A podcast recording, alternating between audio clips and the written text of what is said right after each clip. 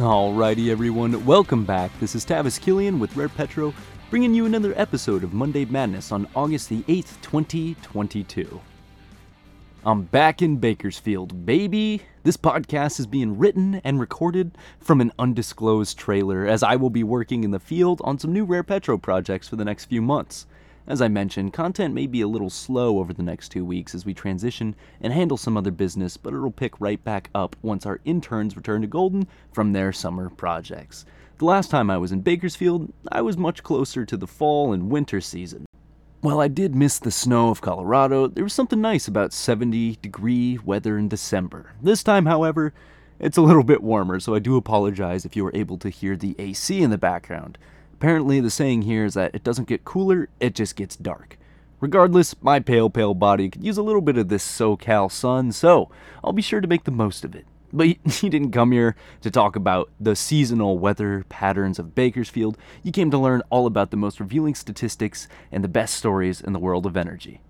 First, of course, we had to take a look at commodity prices. They're still under $100, but they do remain quite healthy. WTI climbed to about $95 last week, but that's taken a dip through the weekend. Right now, it's about an even 90, but I don't expect any crazy Monday volatility to push this any lower we will probably bounce between 90 and 95, which is still a great price when you consider the past two years. Brent is trading at a premium, though the spread has closed to around $6, which is much lower than the 10 plus dollar spread we've seen in the past two weeks. Brent is at about $96, though we are at the peak of summer with fall right around the corner. As we've mentioned on this show before, winter's likely going to push both of these prices up as gas deliveries from Russia decrease and more countries are turning to coal and oil fired power. Speaking of natural gas, the current price is about $7.16, though we saw some crazy volatility through last week, which will be the trend for the upcoming future. Just last Thursday, it was almost a dollar higher, though it ended up falling since then.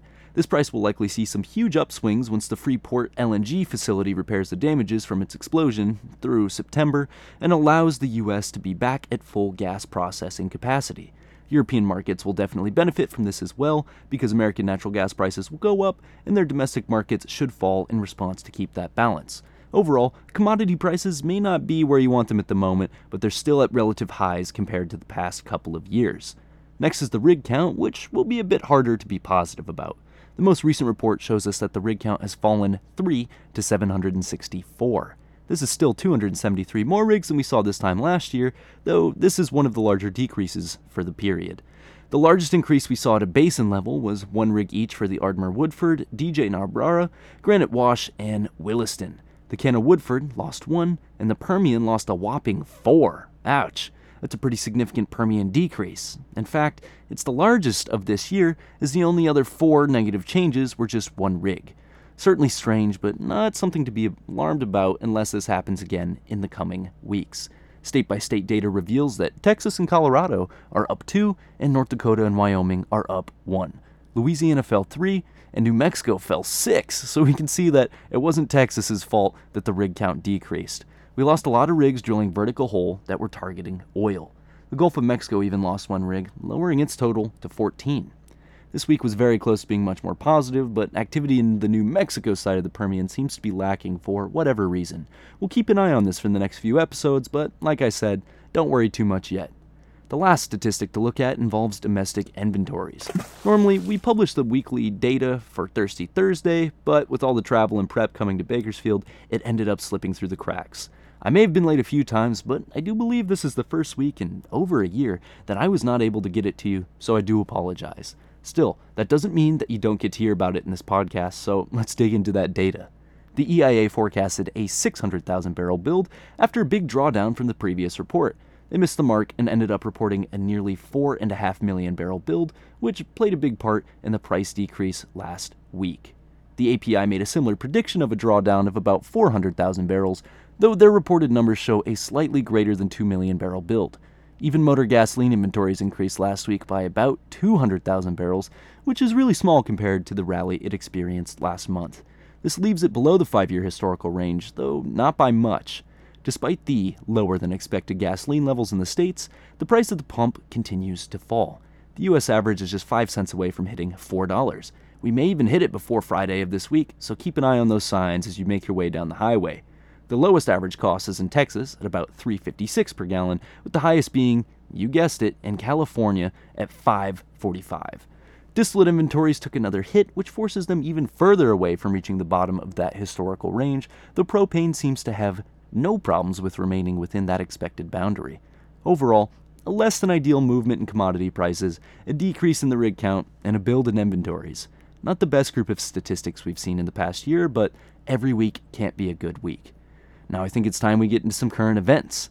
You may be asking, what's the latest strategy for conserving energy? Well, in Europe, folks are being advised to stop showering. That's right, the water utility companies in the UK have asked people to conserve water and energy by instead using damp towels and spray bottles to cool off and wash during this heat wave. Customers have responded by saying that these tips are laughable, as they've also been suggested to find a 4 minute song to time their shower, or even collect the cold water that comes out as the water warms up. One person went even as far as to say, quote, are the firms competing to offer the daftest advice? Who has an oak barrel, even if there was any chance of rain to fill it? Water firms' hypocrisy is incredible. End quote. I love that. It's very British. Daft advice. People are upset that the utility companies are paying millions to shareholders while simultaneously offering this advice. Now, this story isn't super significant in the global scope, but it does highlight how people demand their energy. Once we get accustomed to a certain standard of living, it's kind of hard to let those luxuries go. Energy security is important to everyone, and folks are already offering resistance to conservation policies before things get really bad. Eventually, people could be angry and in the streets, and that is certainly a shared concern among European governments as long as Russia continues to withhold gas supplies. Next, we've got some news regarding the trading space. Saudi Arabia typically adjusts the price it sells its crude a day after OPEC has its monthly meetings. This time, Saudi has increased its price of Saudi Light for Asian buyers by 50 cents per barrel. This increase is indicative of how Saudi Arabia views oil demand for the future, and it seems that they are bullish. Rare Petro agrees with Saudi Arabia as we anticipate demand will continue to increase through the year, meaning that the underlying supply issues will be strained that much more. Though the kingdom did increase its production quotas, it seems that they will not be doing that anymore in the near future, as they hope to decrease international demand for their oil through this price increase. A bullish story indeed. Lastly, we've got to take a peek at Turkey, which has now agreed to pay for oil in rubles, at least partially. This protects Turkey from Russian sanctions and allows them to receive consistent energy resource delivery. This was a result of a four hour meeting between Turkish Tayyip Erdogan and Putin as they ironed out a deal to increase cooperation in the transportation, agriculture, finance, and construction industries while also addressing details for dealing with terrorist organizations in Syria. Turkey is proving to be a useful ally to Russia as they even help broker a deal for grain delivery between Ukraine and Russia, though Turkey really doesn't have a choice. The country experienced 80% inflation in the last year, which is only projected to get worse without Russia's energy delivery, so their hands were tied. It is imperative that Erdogan does something as elections are right around the corner and his seat is threatened. Everyone's got interests to protect, but Russia's leverage is causing more and more countries to become cooperative. There you have it, folks. Lots of news and current events, though it all points to one thing. Russia's the big dog calling the shots as it sits on a mountain of resources that everyone else needs. Sorry if this episode came out a little bit later than you anticipated, as I'm now about an hour behind. But I do have good news. Rare Petro has posted hundreds, no exaggeration, hundreds of hours of content between podcasts and periodicals, and you can find everything you're looking for on our website at rarepetro.com go ahead and enter a search term, and I'm sure you will find something of interest. Thank you for joining us this week. This has been Tavis Killian with Rare Petro, and until we see you next time, take care, everybody.